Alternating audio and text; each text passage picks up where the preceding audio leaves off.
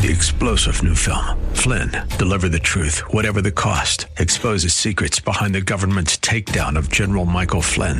Flynn knew what the intel world had been up to. He ordered the first audit of the use of contractors. This set off alarm bells. He told the truth. He was the most dangerous person for Donald Trump to hire. They had to get rid of Flynn. Flynn, deliver the truth, whatever the cost. Available now. Watch it today. Go to salemnow.com. Salemnow.com.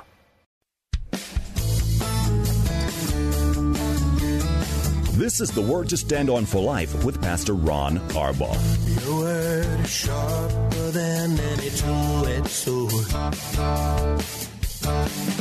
And it cuts deep into my heart. The Word to Stand On for Life is a radio ministry of Calvary Chapel in San Antonio. A live call in show here to help you answer your questions about the Bible and how to apply the Word to your daily life. For more information on Calvary Chapel, visit our website, calvarysa.com. Get your Bible questions ready and call in now to 210 340 9585. It's The Word to Stand On for Life with Pastor Ron Arbaugh.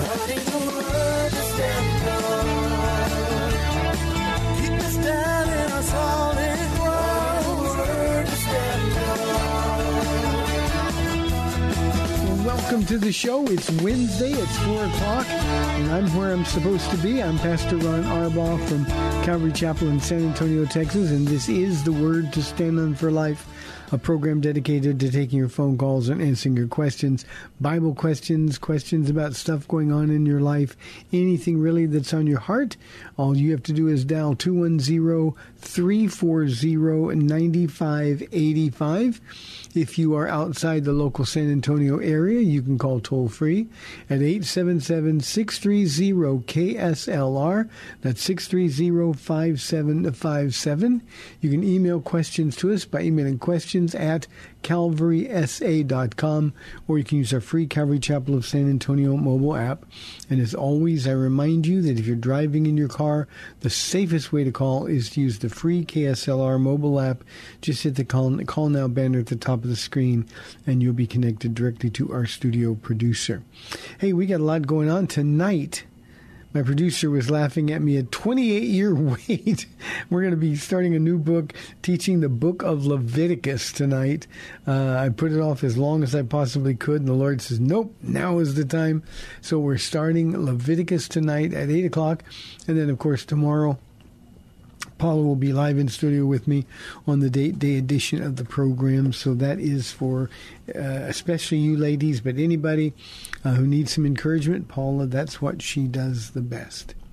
Let me get to questions and then we will wait for your phone calls. Here's a, an anonymous question that came into our email inbox. Hello, Pastor Ron. Please shed some light on blasphemous thoughts and if they are forgiven. Also, do we ever get rid of them? These scare me and I just need them to never come back. Anonymous, whenever we talk about just, I need these things to go away, I can't, we forget that there's an enemy and the very thing that you're afraid of, he's going to keep pushing those buttons. So all you need to remember is that the enemy is the source of those thoughts. They come from the outside in and that's when we have to take those thoughts captive and make them obedient to the Lord. And when we do that, and this is the nature of the, of the spiritual fight, when we fight successfully, God is pleased. He's not upset with you because you had the thought. He understands the source of the thought. So don't try to, don't ever imagine that you're going to get rid of the thoughts. The enemy is going to keep pushing those buttons over and over and over. But when those thoughts come into you, um, then you just remember, no, I know where that comes from, and, and simply, Jesus, I want to, I want to be with you. I want to hear from you. I don't want to talk to him. I want to talk to you. So, Jesus, you take care of those things, but you don't have to ask for forgiveness for those thoughts. You just realize that's an enemy who's trying to destroy you, and uh, they're not going to stop. They're not going to stop. I, I have the same issue with nightmares. Um, boy, I wish the Lord would just take them away, but that's just not the nature of the battle that we're in. And I think one of the things that we have to do is to remember always that this is just the nature of spiritual warfare.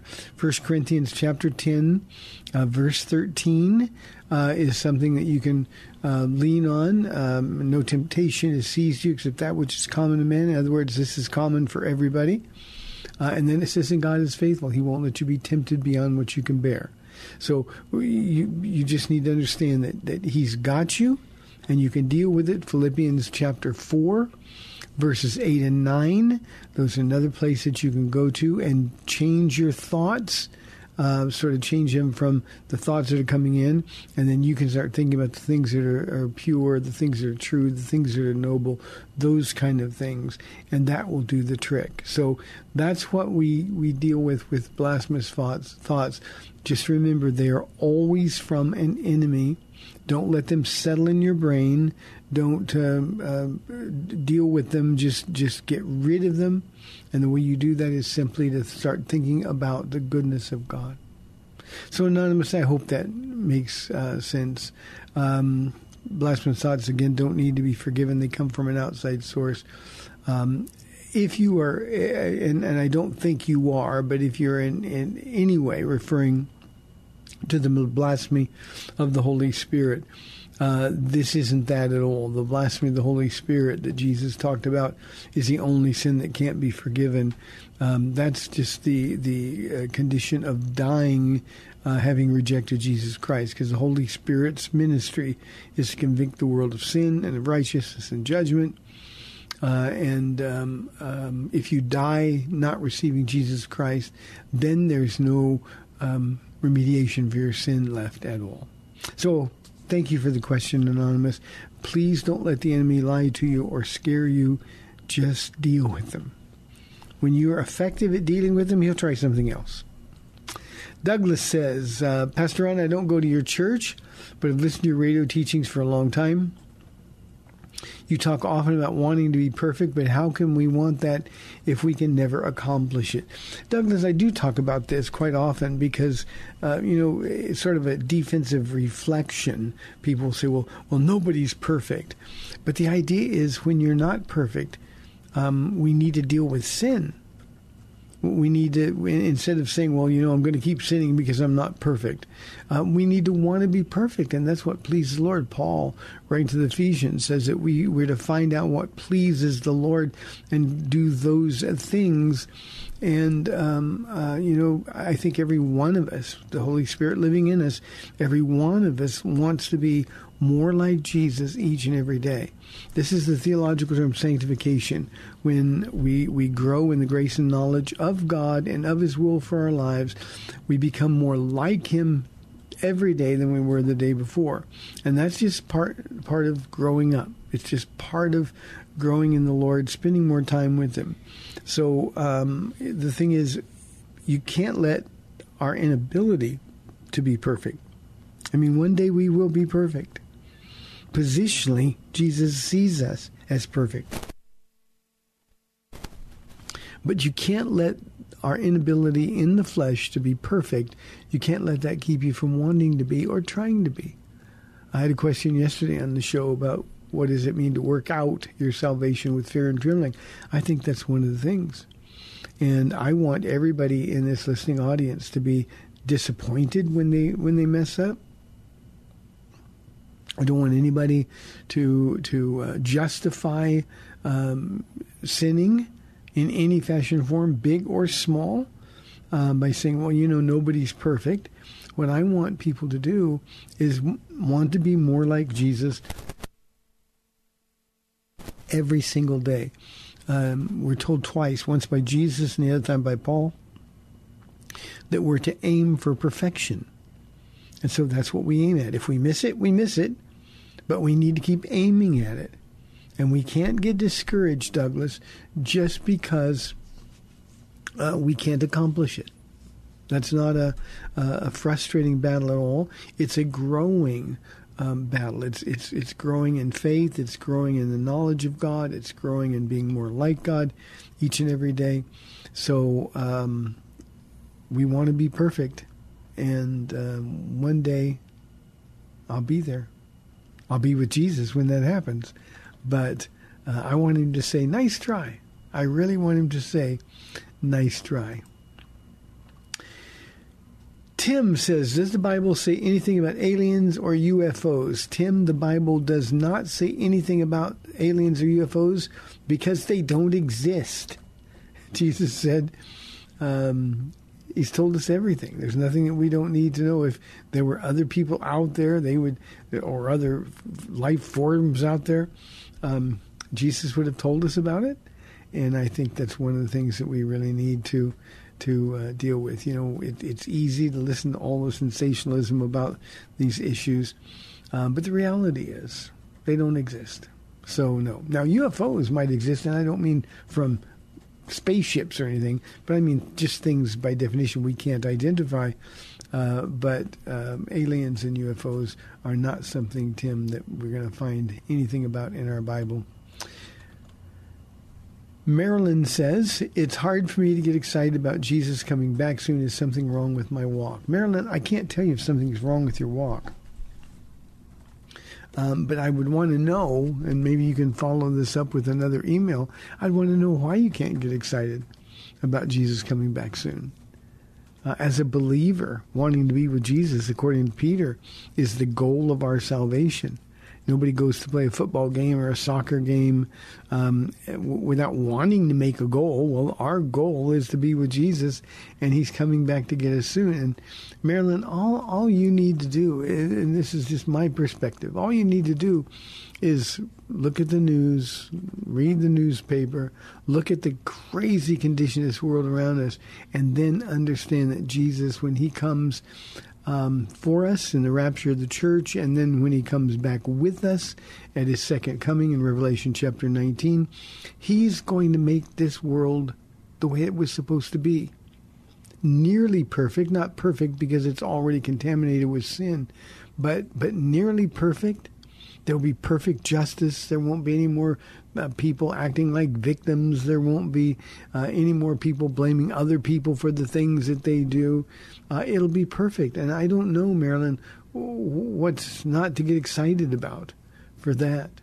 So I just think you got to get to know him a little bit, a little bit better. The more you know him, the more you're going to love him. The more time you spend with him, the more time you're going to long to be with him, uh, even more. So I think those are really, really important um, issues in Marilyn. You, you you'd have to give me a little bit more information what you're afraid of, or what you're concerned about, uh, or why it's it's uh, hard for you to get excited about him coming back. I just can't imagine anything better that's going to happen today. I, I wish it would happen today, but but if, if Jesus was coming back today.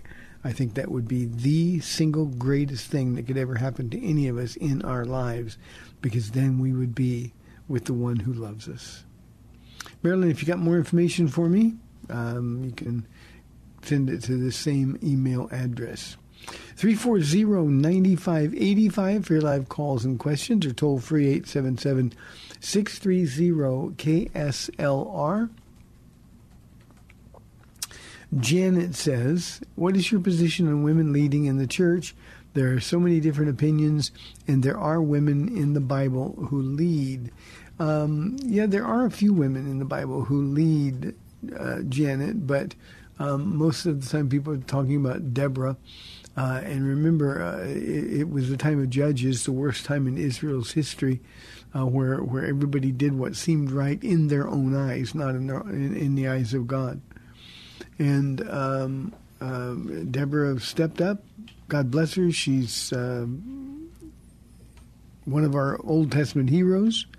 Um, there are still women in the world stepping up because men refuse to. Uh, God's always going to have uh, someone there.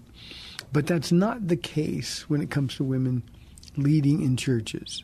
Um, the leaders of the church are to be male. Now, I, I'm not saying that because um, men are smarter or more spiritual or will do a better job.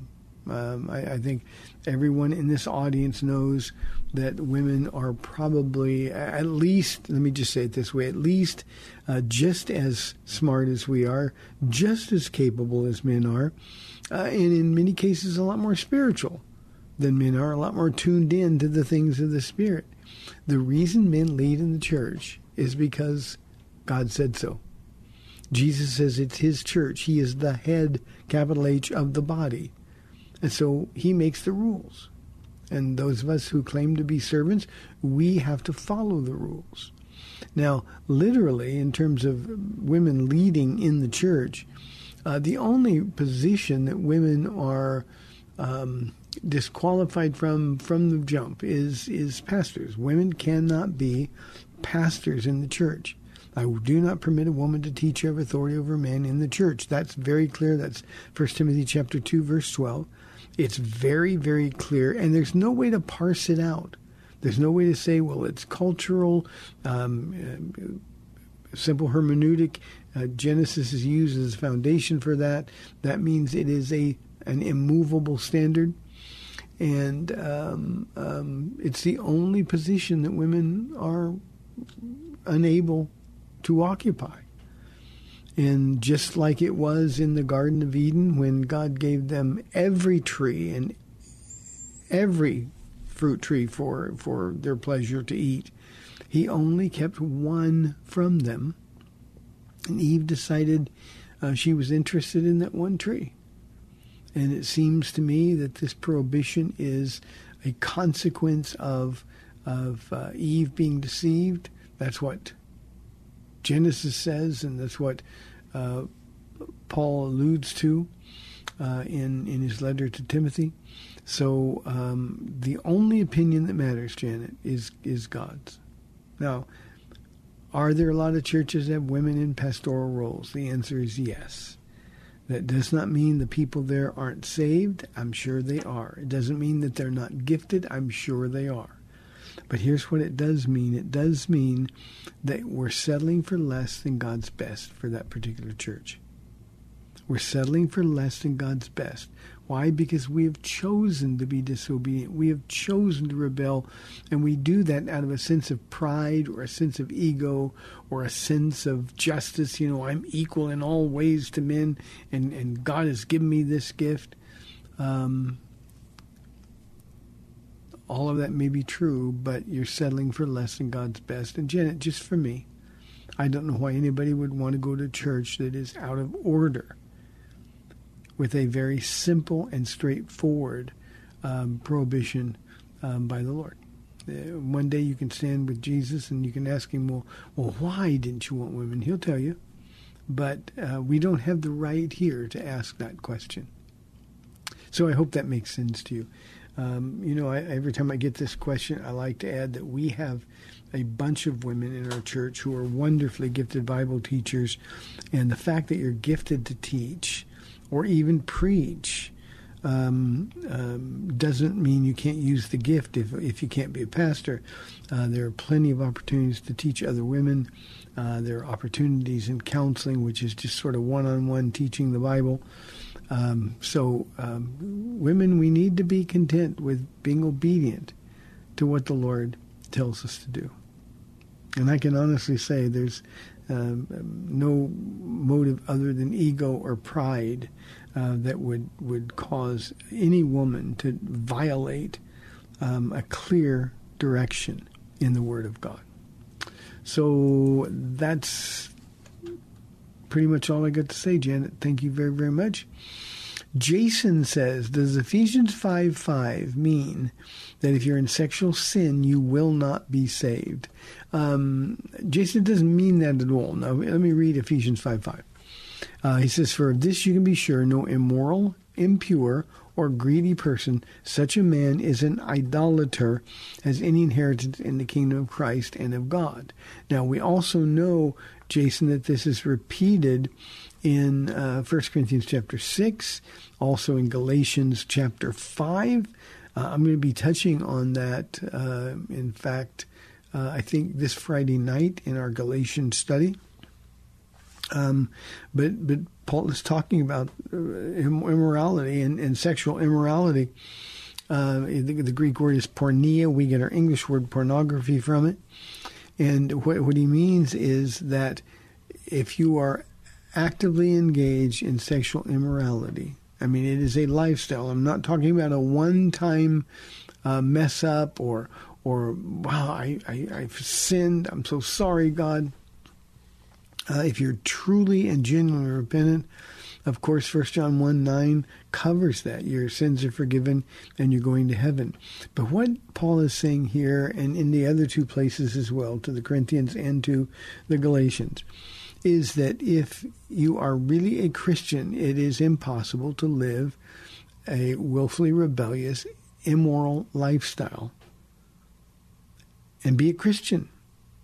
It's impossible. Now we have the problem, you know, people say, well, I'm saved and, and I, I served in church and I believe in Jesus, uh, but they're not born again. Anybody that can continue to sin. And when I'm talking about continuing to sin, I mean the same thing over and over and over, and your conscience doesn't bother you. You've, made peace with the fact that you're going to sin. Uh, what Paul is saying here, Jason, is that you simply don't have the right to claim the name of Jesus Christ. You talk about taking God's name in vain. Those of us who say we are Christians and then live like this, and there's another list of sins in the other two passages I quoted. If you live a lifestyle of continuous rebellion against God and you claim to be a Christian, there's something wrong with your the claim that you make. And it's just as clear as it can be and I think reality, Jason, is that people who say they're saved and live like they're not are probably not saved at all. We like to think they are because, well, we want everybody to go to heaven. But the reality is, um, we're identified by what we do, how we live our lives, rather than what we say with our lips. Hope that helps, Jason. Ben says, Who do you think wrote Hebrews? Ben, I am 100% sure. Personally, that it was the Apostle Paul. I know people like to, oh, no, it was Barnabas or no, it was Apollos or there are a few other guesses out there. Um, but Ben, I, you cannot read this start to finish and and and see anything other than Pauline thought there. And I think it's very, very clear to me. Uh, I think the more you read it, the more convinced you will be that it is the Apostle Paul. Uh, while the style of writing is different, and that's one of the basis for people saying that Paul is probably not the author of Hebrews. Uh, remember, we the Holy Spirit is one who wrote this. The, the the Spirit of God pushing the pen of men. Um, uh, and Paul was writing to a different audience. He was writing to an audience he would know well, and I don't mean personally well, but but he would know their heart and their their mindset very very well. They were Jews. They were being persecuted. He could understand that, and he wrote to them in a far more formal manner than in the other letters, who, who where he's also writing to Gentiles. Um, when I say read it, Ben, now, I, again, I'm not bragging or anything like that, but I've probably read the book of Hebrews a hundred times. And again, I think once you get past 10 times, Paul just sort of jumps out at you as you turn the pages. Hi, and and you just you just get to know his thoughts. I've read so much of the Apostle Paul. Uh, I mean, if he he could write me a letter and not sign it, and I'd be able to tell. I think if it was him. So uh, I'm convinced it's the Apostle Paul, and I have no doubt, having said that, uh, there are lots and lots of people who disagree with me, and people like to argue about it and debate it. I don't see any value in doing that. So just read it a bunch of times and let the Holy Spirit convince you who the author is. We're coming close to the end of this half of the program. 340 9585. Here is a question from Glenn. Uh, how long of a time between the creation of the universe and the earth? Um, Glenn, you know, we say God created everything in, in, in eternity past. Um, my view on this is that, that God made everything in six days. Everything. So, so I think that's the the maximum number of uh, or amount of time Um, you know, he created the, the, the the lights in the sky. He created the stars. He created um, what we would call the universe out there. But he did those on a day by day basis, and we know that God was finished with everything in six days. And so I, I think uh, if you read it literally, and I think we should, um, then you come to the conclusion that everything that was made was made in six days. As most of you know, I am a very staunch young Earth um, creationist. Uh, I think the Earth is between seven and ten thousand years old, and I think it's interesting that people say, "Well, no, we can prove that it's um, millions of years old or billions of years old." Carbon dating and such. Um, I always say, you know, God made Adam and Eve. They weren't infants when He made them. He made them at whatever the optimal, perfect age is going to be, uh, and He made them at that that moment. They certainly looked older than they were. On Adam's first full day here, he looked to be a mature adult. So uh, my my position on this, Glenn, is that it took six days, period. We've got 30 minutes left in the Wednesday show, 340-9585 or toll free 877-630-KSLR. You're listening to The Word to Stand Up for Life. I'm Pastor Ron Arbaugh. I'll be back in two minutes.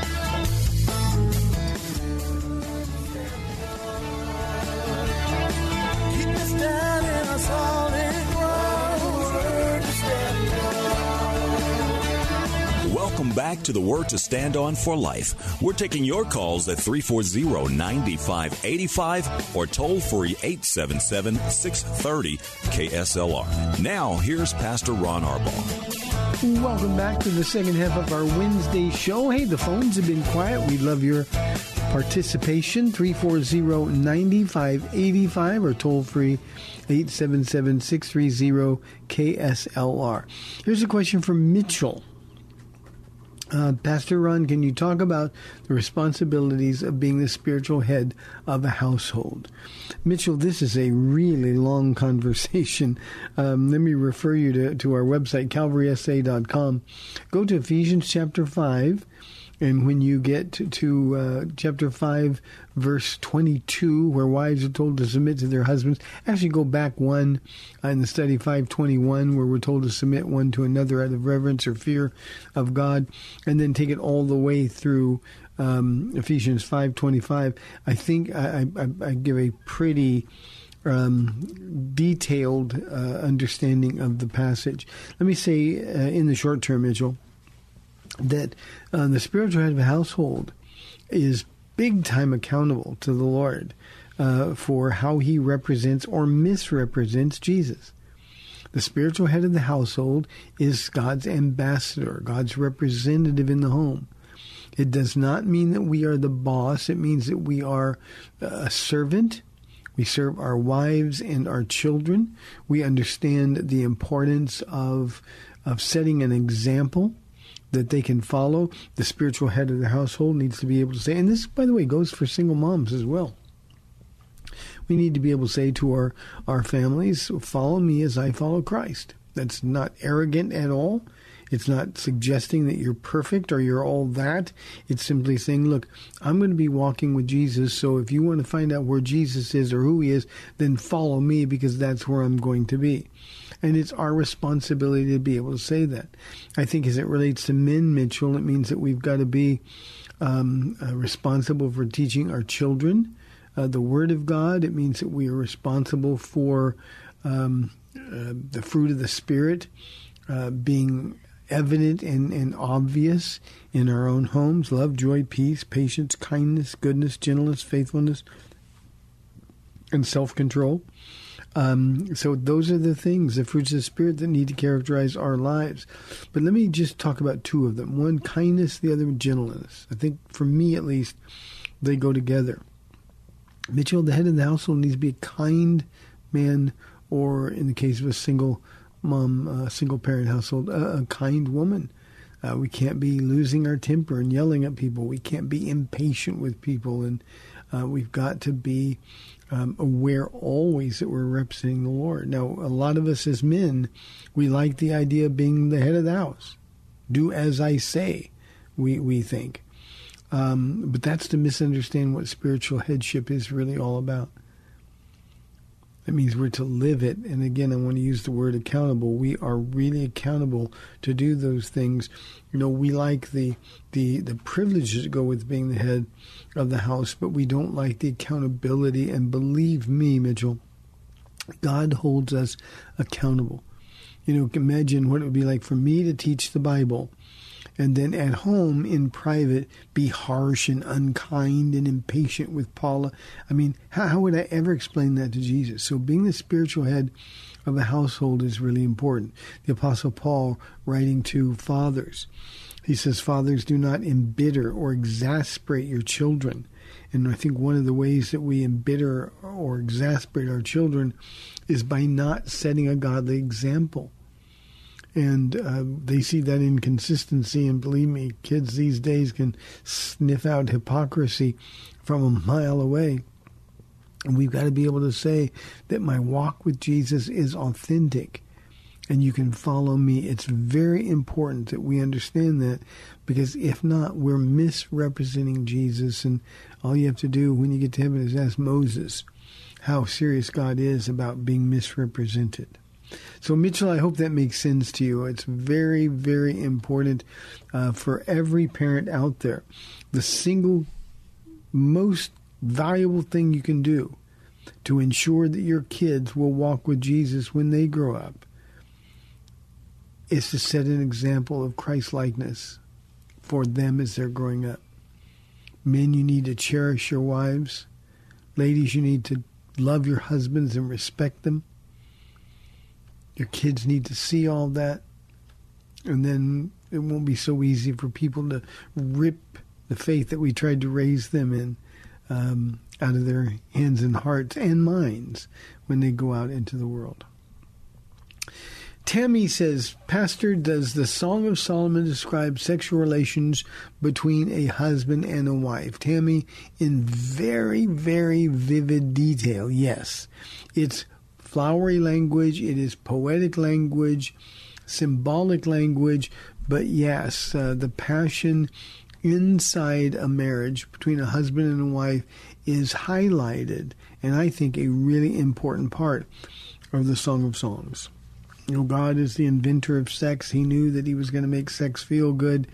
And he says this is the proper use of it, a husband and a wife. And and the Song of Solomon is really a book that that um, um, you, on, on full display. We've got a husband uh, enjoying his wife and a wife enjoying, reciprocating, uh, responding to the husband's passion uh, with passion of her own. And yeah, it does describe in detail um, sexual relations between a husband and a wife. Tammy, if you are interested, I have a Bible study, uh, one study on the whole book of the Song of Songs uh, on our website, calvarysa.com.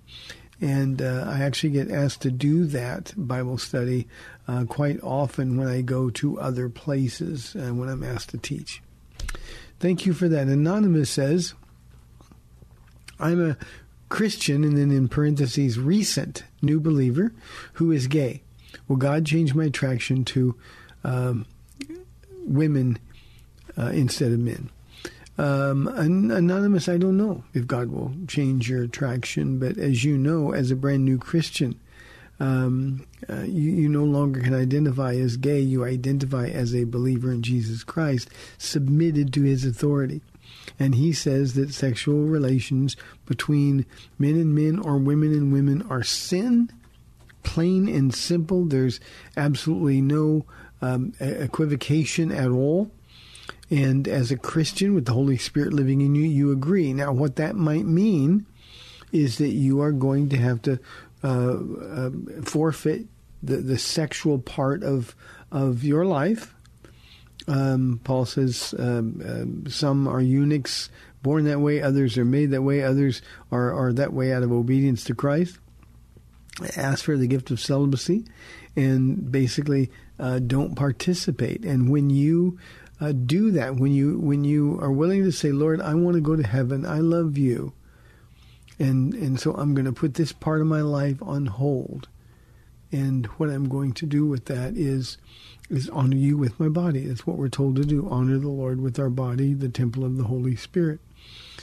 Um, regarding changing your same sex attraction, um, I personally think that it is rare that that happens. It does happen.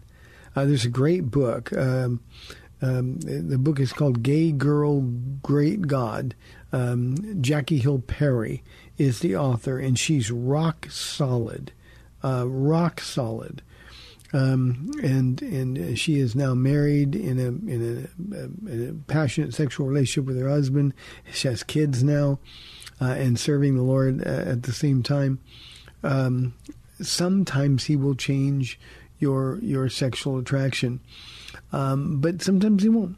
And and uh, how often that happens uh, in my own experience with people, it doesn't happen often. What it means is you're going to have to deny, not be in denial. There's a there's a really different term, but deny uh, your sexuality altogether, and find the fulfillment that God um, promises all who are completely submitted to Him.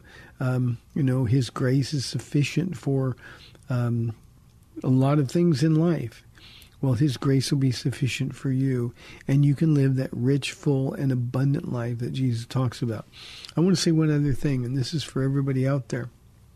I don't. I'm not going to get to it today, but I have a, another question uh, similar to that. Um,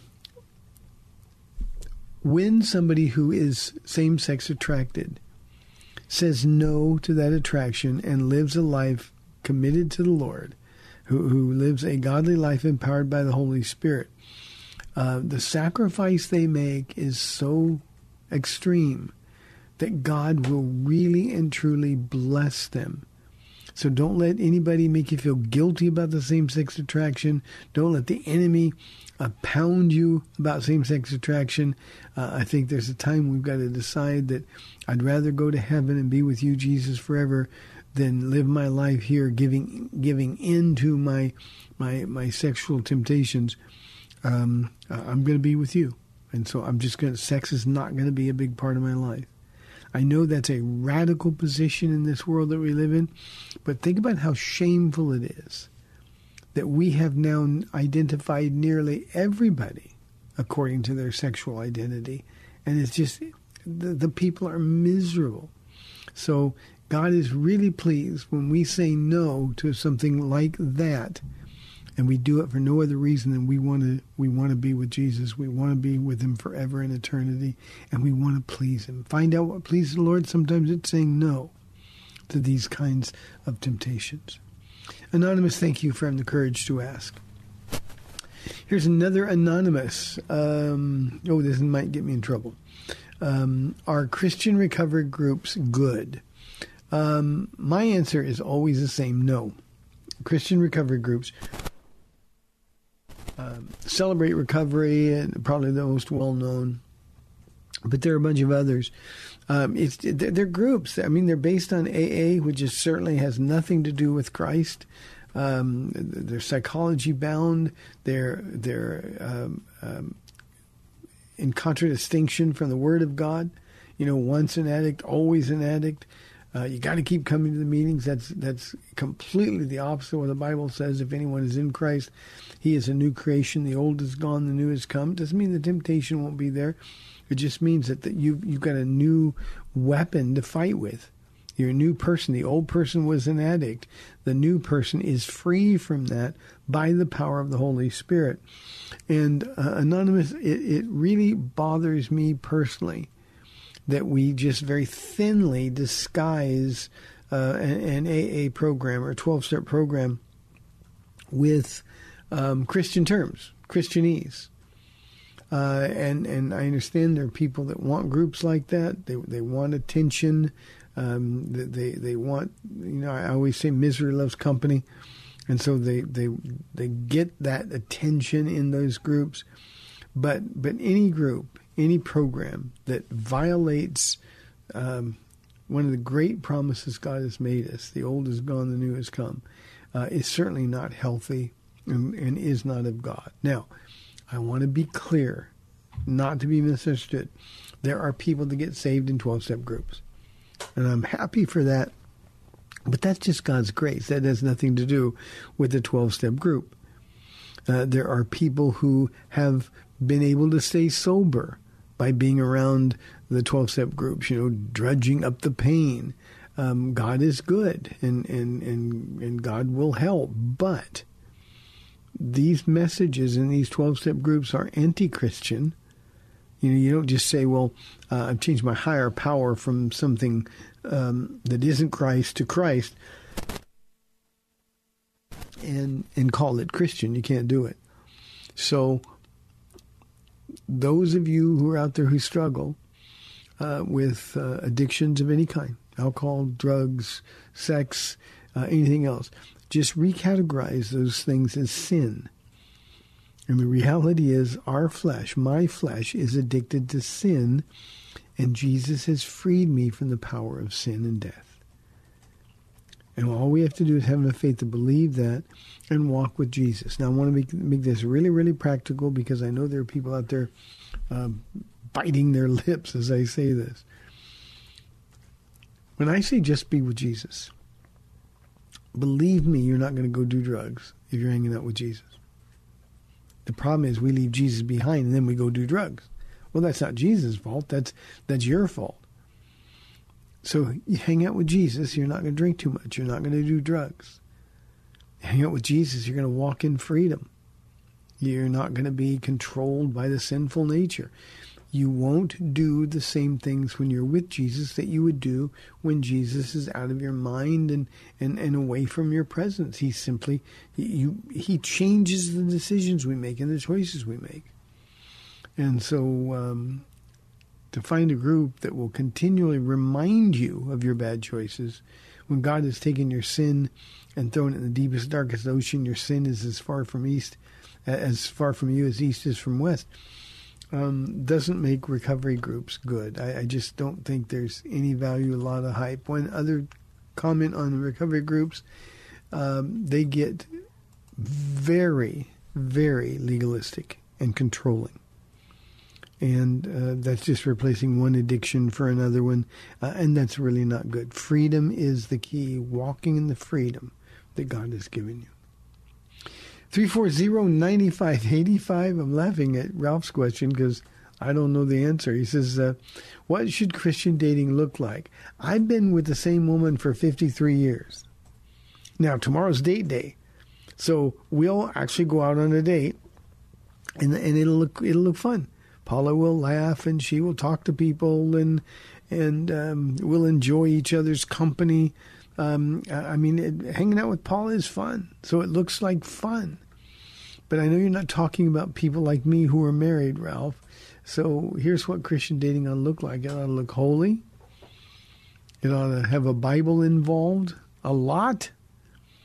Um, we need to understand that if the woman God has brought into your life is really from the Lord, then you have a responsibility to honor her, to to represent Jesus to her. And the problem is, uh, you know, we, we get so selfish. We want to satisfy our, our own desires, and and um, you know, Christian dating just it needs to be above reproach.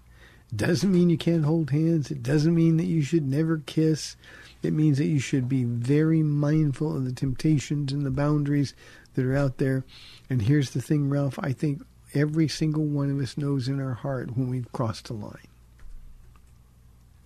So that's what Christian dating should look like. By the way, let me say this, and this is another thing that's going to frustrate people in the audience. Uh, Christian dating doesn't look like a, a, like your cell phone. The apps and the swiping right or left or whatever you do. Um, that's not what Christian dating look like. Christian dating should be uh, an act of faith. Uh, by faith, uh, you wait for God to bring the man or the woman into your life. Now, I know we like to be more proactive. We're much more impatient than that. But if we're honest, Ralph, if we're honest, the choices that we make when we're impatient Our track record is not very good. The choices haven't been very good. So just remember that Jesus is with you on the date. He's with you on the date. I am not one of those who thinks that you should never touch or never kiss or those things are sin. Uh, you shouldn't have to always go out uh, with other couples. Uh, just do what God has told you to do. 340-9585 for your live calls and questions. Here is an anonymous question um, that's sad. I found out my son has been watching porn at a friend's house. What do I do? I want him to know the proper way to view sex, but I'm worried the enemy has him. I saw a local church was having a purity conference, but I was wondering if you thought I should send him to that, or does your church have purity conferences at your church? I do not know what to do. Anonymous, um, I, I, truly, truly understand now. The, the, the question suggests that you're watching uh, your son's cell phone use, computer use. You're doing well. Here's the thing we can't protect kids from the world that they live in. And I, I've been on this soapbox for a long time. We give our kids the very instruments that will destroy them. The enemy will, will destroy them with it. Um, let me say, I hope this is encouraging. This isn't the end of the world. Um, has been watching porn. I don't know if it's just he saw it or it's a, an ongoing pattern. But this is a time when you sit down with your son and I think mom and dad need to do this together and make him uh, understand that what they're seeing is a misrepresentation of God's plan for sex. Sex is beautiful, sex is holy, and and what you're watching with pornography is designed only to appeal to your flesh and and especially with boys, we need to let them know that the things that they are watching men do to women on those videos um, are, are not things that women like. They're not things that please the Lord, and it is a distorted and perverted view of sexuality. And then sit down and talk with him about the consequences. And by consequences, I mean the long term effects that pornography is going to have. He's going to view women as a sex object. How would he explain that to Jesus? And talk to him just that directly. How would you explain to Jesus that you're viewing the women in your life or the women that you come across as sex objects when they're they're daughters of, of God? Um, let him let him know that, that that is demeaning to women. Uh, it is demeaning, embarrassing, and shameful for men to be involved in. Now, let me be clear every male from, I don't know, 12 years old, maybe younger now, to people beyond my age, we all, our flesh, we all of us like looking at pornography. But we have to make a decision do we want to look at pornography or do we want to be with Jesus? And this is a real opportunity. Again, it's not the end of the world. Explain to him rationally that this is a temptation from the enemy. It's a temptation that will demean women. And it will distort his view of sexuality and in some cases for life. Now, uh, Anonymous, I am not at all a fan of purity conferences. We teach the Bible here at Calvary Chapel. You know, it's really easy at a purity conference to fill the room because every kid is going to have their teenage son or daughter at that purity conference. It's really easy to get people to raise their hand and make commitments to being pure, and then the enemy is going to going to make things even worse um, because he's going to pound them, and, and when he wins and they, they don't keep their purity vow, uh, then they feel like that, like they've they've they've sinned the unpardonable sin. Um, they need the word. So your church needs to be teaching the Bible, verse by verse, chapter by chapter, to your kids, so they really and truly understand the role of sex uh, in a relationship. They understand uh, the rules about sex.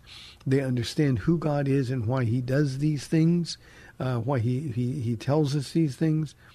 And um, the only the only thing that's going to be enough to keep them from falling into the sin in the world that we live in is their love for Jesus Christ. You got to tell them, if you love Jesus, you can't do these things. And then let them ask questions. Let them ask questions. But especially as a mom, and I don't know if this is the mom or the dad who's writing this in, but but I think that's why I said the mom and the dad should should have this conversation together. Um, explain to him how demeaning it is to women, how demeaning it is going to be to his future wife. Now, kids aren't thinking about that far in the future, but explain to them that, that what you're seeing is not sex at all. It's filth, it's harmful, it is demeaning, and God takes it very seriously. Um, and the enemy has an opening to destroy. So keep watching cell phone use.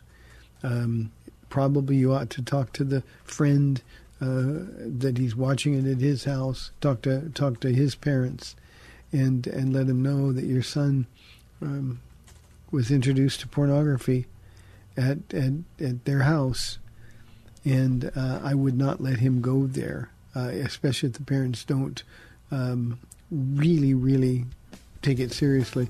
I wouldn't let him go there and hang around with that that, that kid any, any longer. It's that simple. Protect your kids. The, the stakes are too high. Tonight, Leviticus. Boy, I almost said that like it was going to be fun, didn't I? It's not going to be fun, but it's Leviticus. Paul and I will be here tomorrow live at 4 o'clock on AM 630 The Word tomorrow. We'll see you then. Bye-bye. Thanks for spending this time with Calvary Chapel's The Word to Stand On for Life with Pastor Ron Arbaugh. The Word to Stand On for Life is on every weekday afternoon at 4, and Pastor Ron invites you to find out more about Calvary Chapel at calvarysa.com. The Word to Stand On for Life was sponsored by Calvary Chapel of San Antonio. Three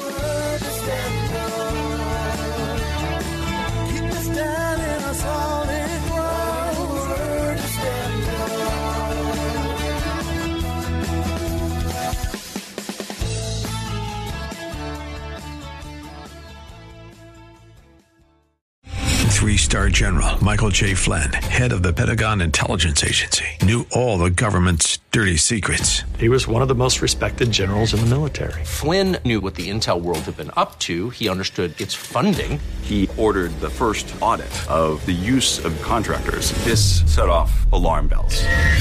The explosive new documentary, Flynn, Deliver the Truth, Whatever the Cost, uncovers the facts behind this scandal. Flynn told the truth. He was the most dangerous person for Donald Trump to hire. I find out the worst enemy that I'm going to face in my life is right here in America. They took my assessment and they wanted me to change it. And I was like, I'm not changing it. They had to get rid of Flynn.